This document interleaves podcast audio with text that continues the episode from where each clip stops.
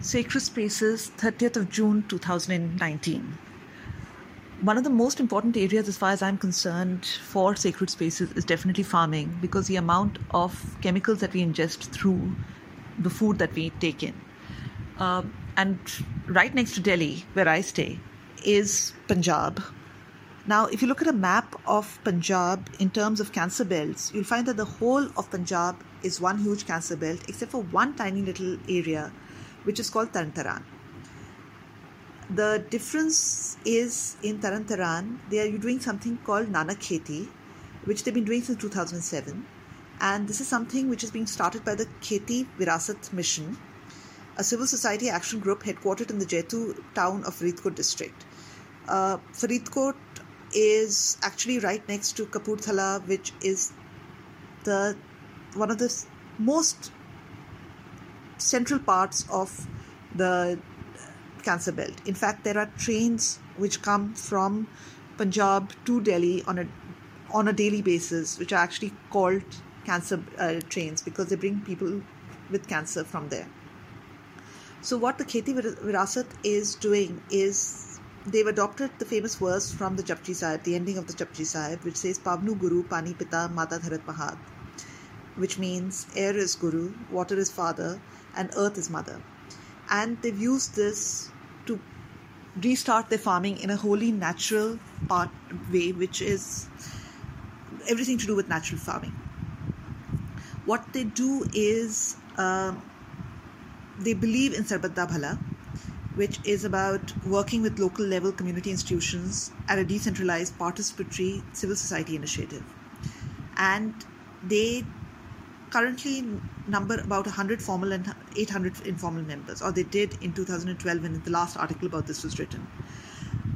What they're doing is not focusing so much on adding chemicals to their soil, which means that the soil loses nutrient uh, pool, or burning of paddy straw, which further destroys the soil health but instead they add a lot of mulching they cover the soil with mulching which mulching is um, anything which is a leftover from uh, from nature so that could be intercrops plant residue fallen leaves bushes weeds and sometimes even the wheat straw or the paddy straw cuttings which they spread across the field to cover the naked soil so, besides protecting the bacteria and retaining the moisture, this also helps the uh, temperature of the soil remain low and it never goes beyond 40 degrees Celsius, which is the upper limit for the survival of microbes.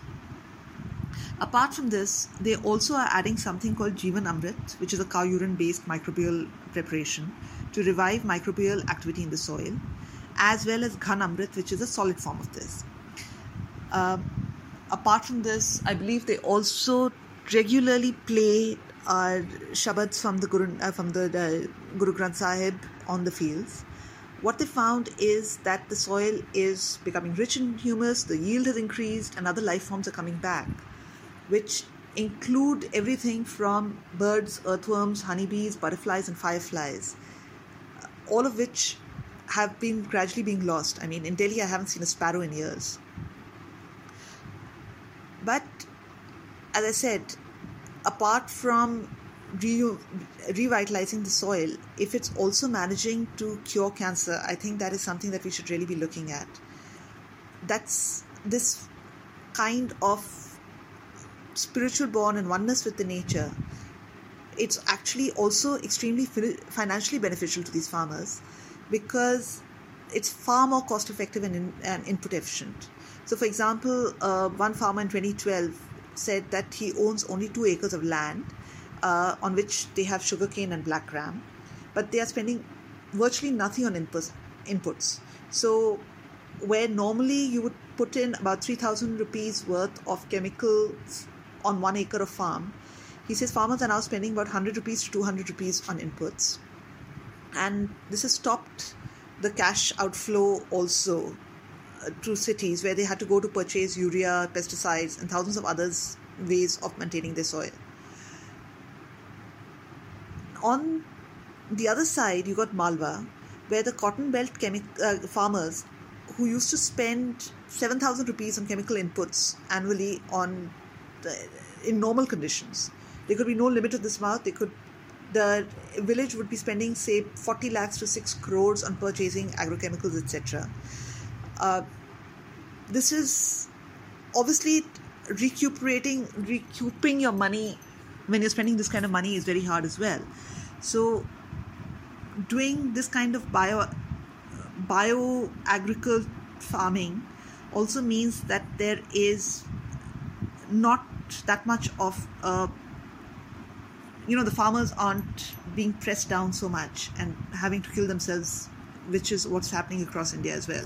Where farmers are actually marching saying that they are committing suicide and they can't live because of the kind of uh, money they have to put in and the lack of money that's coming out.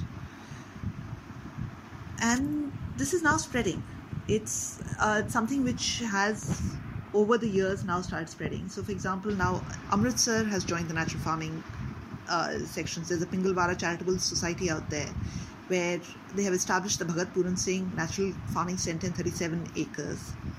Uh, apart from that, uh, another religious leader has successfully rejuvenated a whole Kali Bein which, with national farming and is now promoting natural farming in his spiritual centers. It may be concentrating on a few areas right now, but what they managed to achieve, I think, is extremely important to farming going forward and to the food that we're eating and putting into our bodies. Um, if you want more information on this, there is a number that you can contact which is 09872682161 which is in Faridkot and this gentleman uh, who goes by the name of uh, of Umendra Dutt might be able to help you with more information on uh, this kind of a Nanak Kheti. Thank you. Goodbye for now.